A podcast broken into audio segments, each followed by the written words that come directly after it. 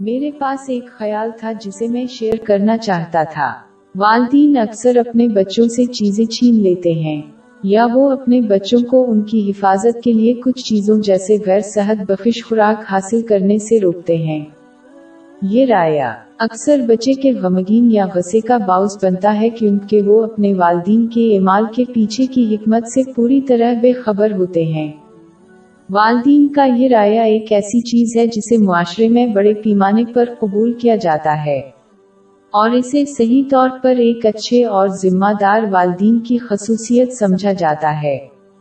اسی طرح زندگی میں اکثر لوگ اللہ کی طرف سے بعض دنیوی چیزوں کو حاصل کرنے سے محروم رہتے ہیں یا روکے جاتے ہیں۔ ایک مسلمان کو یہ سمجھنا چاہیے کہ جس طرح والدین نقصان دہ چیزوں کو اپنے بچوں سے دور رکھتے ہیں، حالانکہ ان کے بچے ان کی پسند کی وجہ کو نہیں سمجھتے ہیں۔ اسی طرح اللہ تعالیٰ اپنے بندوں کی حفاظت کے لیے اپنی لاتعداد، حکمت اور علم کے مطابق اس طریقے پر عمل کرتا ہے۔ یہاں تک کہ اگر لوگ اس کے انتخاب کے پیچھے حکمت کو نہیں سمجھتے ہیں۔ لہذا جب بھی کوئی مسلمان اپنے آپ کو اس حال میں پائے تو اسے اس سادہ سی مثال پر غور کرنا چاہیے جسے کوئی بھی شخص خواہ وہ کسی بھی عقیدے سے انکار نہ کرے، تاکہ وہ صبر کرنے کی ترغیب دے اور اللہ کی طرف سے دی گئی حفاظت کا شکر ادا کریں۔